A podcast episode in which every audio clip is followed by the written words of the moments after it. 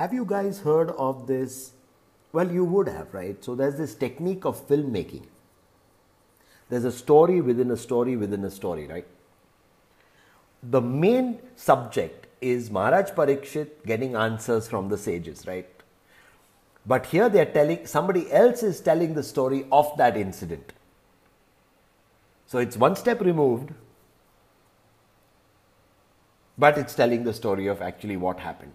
So this actually also shows disciplic succession. This has happened in the past at some time.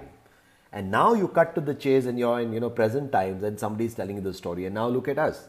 We are sitting eons uh, later and uh, thousands of years later, and again we are hearing. So you're hearing this from me. Uh, I've read it. This is a narration of somebody who's told somebody else. So it's the disciplic succession, uh, succession right? Guru Shishya Parampara. Chapter 7 is the son of Drona punished. Rishi Saunaka asked, O Suta, the great and transcendently powerful Vyasadeva heard everything from Sri Narad Muni. So after Narad's departure, what did Vyasadeva do? Sri Suta said, On the western bank of the river Saraswati, which is intimately related with the Vedas, there is a cottage for meditation at Samyaprasa, which enlivens the transcendental activities of the sages. In that place, Sri Vyasadeva, in his own ashram, which was surrounded by berry trees, sat down to meditate after touching water for purification. This is again an extremely important thing. And You'll hear this throughout the scriptures. He touched water for purification. They were in the forest, they were traveling. They may not have had the means to take a bath. And as a Brahman, you do three sandhya, three times a day 6 o'clock, 12 o'clock, 6 o'clock. You chant your Gayatri mantra, right? Three sandhyam, three times at the phases of the sun, right? When the sun is just rising, just before the sun rises, when the sun is right up, and when twilight, when the sun is setting. Now, eh, you will hear that touch water. So, if you maybe you've seen your grandparents, I do it as well. There's something I don't do it these days, but when you do deity worship, there's something known as achmani. So, you've got a small copper pot of water, you put tulsi leaves in it, and before, even if you've taken a shower, whatever it is, you've taken that holy water and you add little Ganga Jal in it. You take that water, put it in your hand three times and you chant the mantras to purify yourself. So here it's the same thing. You may not have a huge quantity, it's actually your mood. No matter how much water you pour on yourself, you can never be cleansed if you're not in the right spirit and in the right mood. So he touched water for purification. Very important. Thus, he fixed his mind perfectly, engaging it by linking it in devotional service, bhakti yoga, without any tinge of materialism. And thus he saw the absolute personality of Godhead along with his external energy, which was under full control. Due to this external energy, the living entity, although transcendental to the three modes of material nature, thinks of himself as a material product and thus undergoes the reactions of material miseries. You've identified with materialism. You've associated yourself with it. You will face the reactions associated with it, plain and simple. You touch fire, you'll get burnt. You go too close, it'll be hot. You go too far, it'll be cold. Right? The material miseries of the living entity, which are superfluous to him, can be directly mitigated by the linking process of devotional service. But the mass of people do not know this, and therefore, the learned Vyasadeva compiled this Vedic literature, which is in relation to the supreme truth. He's connecting you. The wires are broken, he's fusing the wires for you. Simply by giving oral reception, listen, Simply by giving oral reception to this Vedic literature, the feeling for the loving devotional service to Lord Krishna, the Supreme Personality of Godhead, sprouts up at once to extinguish the fire of lamentation, illusion, and fearfulness. Just by listening. You don't need to do anything because it's why? It's transcendental sound. It's not because the person speaking's got a good voice or he's saying it with the right pronunciation it's transcendental sound. It's it's it's wired. It's impregnated with uh, devotional service anyway. O great sage Vyasadev, after compiling the Srimad Bhagavatam and revising it, sorry, the great sage Vyasadev, after compiling the Srimad Bhagavatam and revising it, taught it to his own son. And what was the revision? The revision was introducing the names, names, pastimes of the Lord. Taught it to his own son, Sri Sukadev Goswami, who was already engaged in self realization. Sri Saunaka and asked Suta Goswami. Sri Sukadev Goswami was already on the path of self realization and thus he was pleased with his own self. So, why did he take the trouble to undergo, this, undergo the study of such a vast literature? Important question. He was already self realized, he was already in the path. Why did he need to study this? Suta Goswami said, All different varieties of Atma Ramas, those who take pleasure in the Atma or spirit self, especially those established on the path of self realization, though freed from all kinds of material bondage, desire to render unalloyed devotional service unto the Supreme Personality of Godhead. This means that the Lord possesses transcendental qualities and therefore can attract everyone, including liberated souls. Sri, Srila Sukadev Goswami, son of Srila Vyasadeva, was not only transcendently powerful, he was also very dear to the devotees of the Lord. Thus, he underwent the study of this great narration, Srimad Bhagavatam. Suta Goswami thus addressed the rishis headed by Shaunaka. Now I shall begin the transcendental narration of the Lord Sri Krishna, the topics of his birth, activities, and deliverance of King Parikshit, the sage amongst kings, as well as topics of the renunciation of the worldly order by the sons of Pandu. This is just the foreword, it's just the background to what was going on.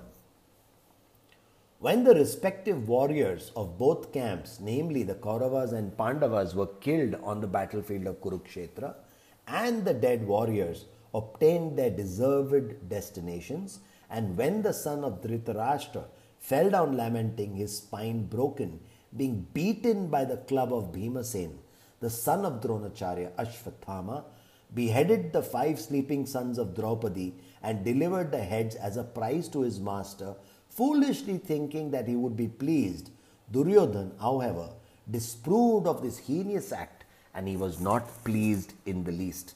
Duryodhan. Duryodhan was the arch enemy, but he was not happy. Draupadi, the mother of the five children of the Pandavas, after hearing the massacre of her sons, began to cry in distress with eyes full of tears. Trying to pacify her in her great loss, Arjuna spoke to her thus O gentle lady, when I present you with the head of that Brahmana, after beheading him with arrows from my Gandiva bow, I shall then wipe the tears from your eyes and pacify you. Then, after burning your son's bodies, you can take your bath standing on his head. Vengeance. He is upset. A heinous act, a heinous act has been committed, and he is going to seek major retribution. Arjuna, who is guided by the infallible Lord as friend and driver, thus satisfied the dear lady by such statements. Then he dressed in armor and armed himself with furious weapons, and getting into his chariot, he set out to follow Ashwathama, the son of his martial teacher, Dronacharya's son. Ashwathama, the murderer of the princes, Seeing from a great distance Arjuna coming at him with great speed, fled in his chariot, panic stricken just to save his life, as Brahma fled in fear of Lord Shiva. When the son of the Brahmanas, Ashvathama, saw that his horses were tired, he considered that there was no alternative for protection outside of using the ultimate weapon, the Brahma Astra, nuclear weapon. Now you need to understand this whole thing about Brahmastra, there were some very powerful weapons. These were not material weapons as we know them. The Brahma Astra was summoned by mantra and it was stopped by mantra as well. So it was the power of the mind and the power of the mantra that generated these furious weapons, annihilating weapons. Since his life was in danger, look what he does. Look what he does. He touched water in sanctity and concentrated upon the chanting of the hymns for throwing nuclear weapons. Even though he is now at war, because he is summoning such a great force, he cannot be empowered till he purifies himself. He's got the skill, he's got the will, but he touches water again. Although he did not know how to withdraw such weapons, he had learned only to hurl the weapon. He didn't know how to contain it or to withdraw it. Thereupon, a glaring light spread in all directions. It was so fierce that Arjuna thought his own life in danger, and so he began to address Lord Sri Krishna. Arjuna said, O my Lord Sri Krishna, you are the Almighty Personality of Godhead. There is no limit to your different energies. Therefore, only you are competent to instill fearlessness in the hearts of your devotees. Look at what Arjuna is asking Krishna. Is he going to him running and say, Save me, save me, save me? No. Just give me fearlessness so I can counter this. Everyone in the flames of material miseries can find the path of liberation in you only. You are the original personality of Godhead who expands himself all over the creations and is transcendental to material energy. You have cast away the effects of the material energy by dint of your spiritual potency. You are always situated in eternal bliss and transcendental knowledge. And yet, though you are beyond the purview of material energy, you execute the four principles of liberation characterized by religion and so on for the ultimate good of the conditioned souls.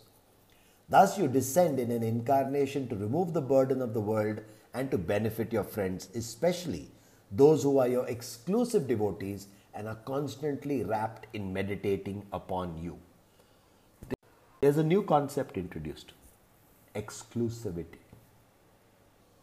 Thus, you descend as an incarnation to remove the burden of the world and to benefit your friends, especially those who are your exclusive devotees and are constantly rapt in meditation upon you. O Lord of Lords, how is it that this dangerous effulgence is spreading, spreading all around. Where does it come from? I do not understand it. The Supreme Personality of Godhead said, because that guy has fired the Brahmastra, right? The Supreme Personality of Godhead said, Know from me that this is the act of the son of Drona. Krishna knows everything. He has thrown the hymns of nuclear energy, Brahmastra, and he does not know how to retract the glare.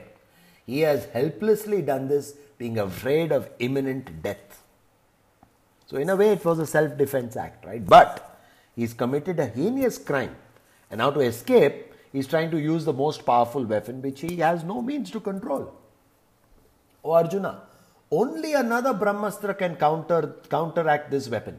Since you are expert in the military science, subdue this weapon's glare with the power of your own weapon. So he says, Please give me. What is Arjuna? He doesn't go crying to him. What is happening? Please tell me, give me strength to do. So Krishna advises him as a guru. Sri Suta Goswami said, Hearing this from the personality of Godhead, Arjuna touched water for purification again. And after circumambulating Lord Shri Krishna parikrama, he cast his Brahmastra weapon to counteract the other one. When the rays of the true Brahmastras combined, a great circle of fire, like the disk of the sun, covered all outer space and the whole firmament of planets. All the population on the three worlds was scorched by the combination of the weapons. Everyone was reminded of the Samvartaka fire which takes place at the time of annihilation. Every thought that, oh, Kal aa time has come. It's the destruction that's happening.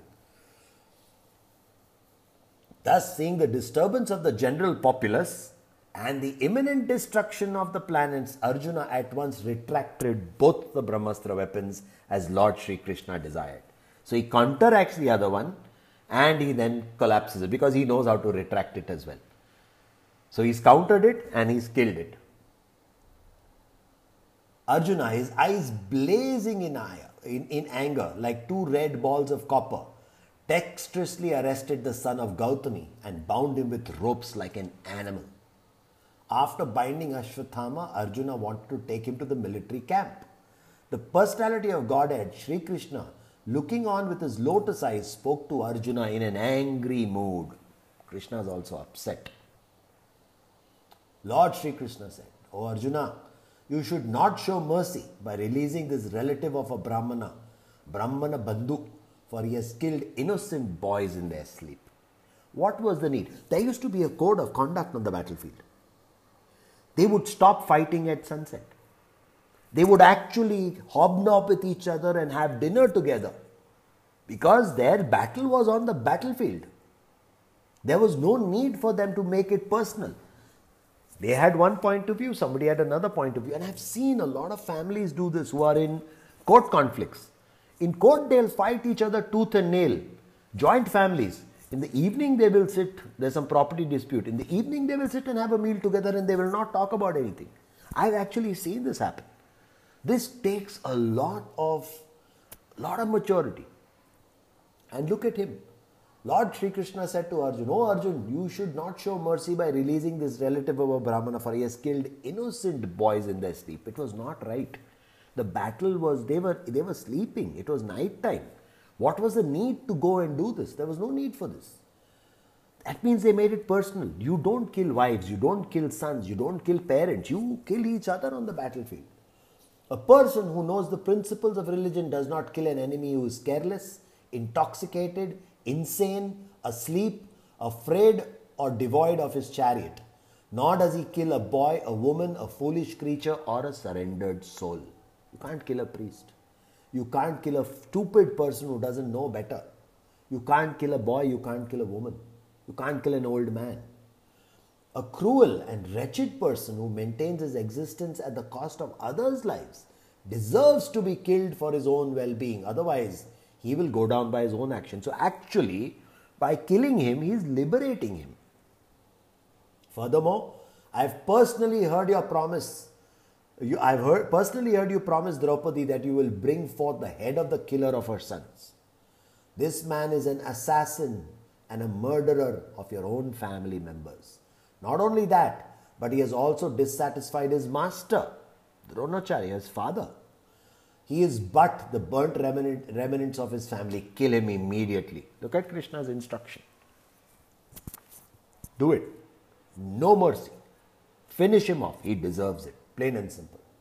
Suta Goswami said, although Krishna, who was examining Arjuna in religion, encouraged Arjuna to kill the son of Dronacharya, Arjuna, a great soul, did not like the idea of killing him, although Ashwatthama was a heinous murderer of Arjuna's family members. After reaching his own camp, Arjuna, along with his dear friend and charioteer Shri Krishna, entrusted the murderer unto his dear wife, who was lamenting for her murdered sons. Sri Suta Goswami said, Draupadi then saw, saw Ashwatthama, who was bound with ropes like an animal and silent for having enacted the most inglorious murder. Due to her female nature and due to her being naturally good and well behaved, she showed him due respects as a Brahmana. Look at this. Her kids have been killed. The murderer is standing in front of her. Still, she gives him respect as a Brahmana. She could not tolerate Ashwatthama's being bound by ropes. It goes further. And being a devoted lady, she said, Release him, release him, for he is a Brahmana, our spiritual master. Arjun and all were Kshatriyas. They were not Brahmins. He was a Brahmana. So he says, Brahmana, please release him. You cannot bind him by ropes like an animal. Just look at such elevated thought. It was by Dronacharya's mercy that you learned the military art of throwing arrows and the confidential, confidential art of controlling weapons. His father. He, Dronacharya, is certainly still existing, being represented by his son. His wife, Kripi, did not undergo a sati with him because she had a son. O most fortunate one who know the principles of religion, it is not good for you to cause grief to glorious family members who are always respectable and worshipful. My Lord, do not make the wife of Dronacharya cry like me. I am aggrieved for the death of my sons. She need not cry constantly like me. Uh, what? I mean, this thinking is different level, was Different level. If the kingly administrative order, being unrestricted in sense control, offends the Brahmana order and enrages them, then the fire that rage burns up the whole body of the royal family and brings grief upon them. It's not the right thing that you're doing. Suta Goswami said, O Brahmanas, King Yudhishthir fully supported the statements of the queen. Which were in accordance with the principles of religion and were justified, glorious, full of mercy and equity, and without duplicity. Nakula and Sahadev, the younger brothers of the king, and also Satyaki, Arjuna, the personality of Godhead, Lord Sri Krishna, son of Devaki, and the ladies and all others unanimously agreed with Yudhishthir. These are the elders, the wise people giving counsel. Draupadi was the most affected. And she said, No, don't release him. You can't treat him like this. So Yudhishthir agreed, and one by one, everybody fell into line. Bhima, however, angrily disagreed with them and recommended killing this culprit who had murdered sleeping children for no purpose and for neither his nor his master's interest. What would he gain by killing the kids? He was not reducing the warriors on the battlefield. There was no benefit in doing it. Chaturbhuja, the four armed one or the personality of Godhead, after hearing the words of Bhima, Draupadi, and others, saw the face of his dear friend Arjuna and began to speak as if smiling. Very condescending. The personality of Godhead, Sri Krishna said, A friend of a Brahmana is not to be killed. But if he is an aggressor, he must be killed. He is now putting uh, all the pros, the cons. Listen to it. A friend of a Brahmana is not to be killed. But if he is an aggressor, he must be killed. All these rulings are in the scriptures and you should act accordingly. You have to fulfill your promise to your wife and you must also act to the satisfaction of Bhimasena and me. Saying, kill him. Despite all the counsel, despite Draupadi's mercy, don't make his mother cry. Like me. No. He's a Brahmana, but he's done something wrong. You promised your wife. And I have said it needs to be done. And Bhima is also angry. O Suta Goswami, Goswami said, just then Arjuna could understand the motive of the, of the Lord by his equivocal orders. And thus, with his sword, he severed both hair and jewel from the head of Ashtama, uh, Ashwathama. Jewel is the crown. He, Ashwathama, had already lost his bodily luster due to infanticide. Very often you will see this. When people are very confident, they're doing the right thing, you'll see a glow on their face. When somebody in front of you is lying to you, the face changes, the color of the face changes. It's called pallor. The color becomes pallor. The eyes will twitch. And very often, this is a telltale sign of a person lying to you. They can't meet your gaze when they are talking to you, they're all over the place. Either they're hedging, they're humming, they're hawing, they'll stammer. These are telltale signs. So Arjuna could understand the motive of the Lord by his equivocal orders and thus he kills him. Ashwathama has, had already lost his bodily luster due to infanticide and now moreover, having lost the jewel from his head, he lost even more strength. He was unbound and driven out of the camp.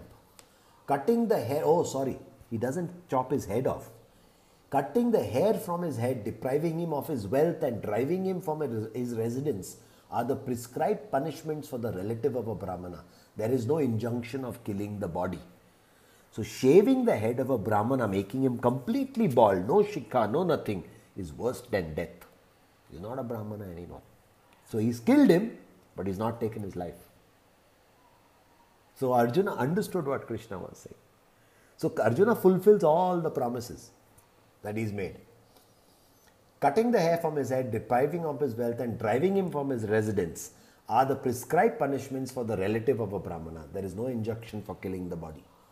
Thereafter, the sons of Pandu and Draupadi, overwhelmed with grief, perform the proper rituals for the dead bodies of their relatives, the kids. So, this is the end of chapter 7.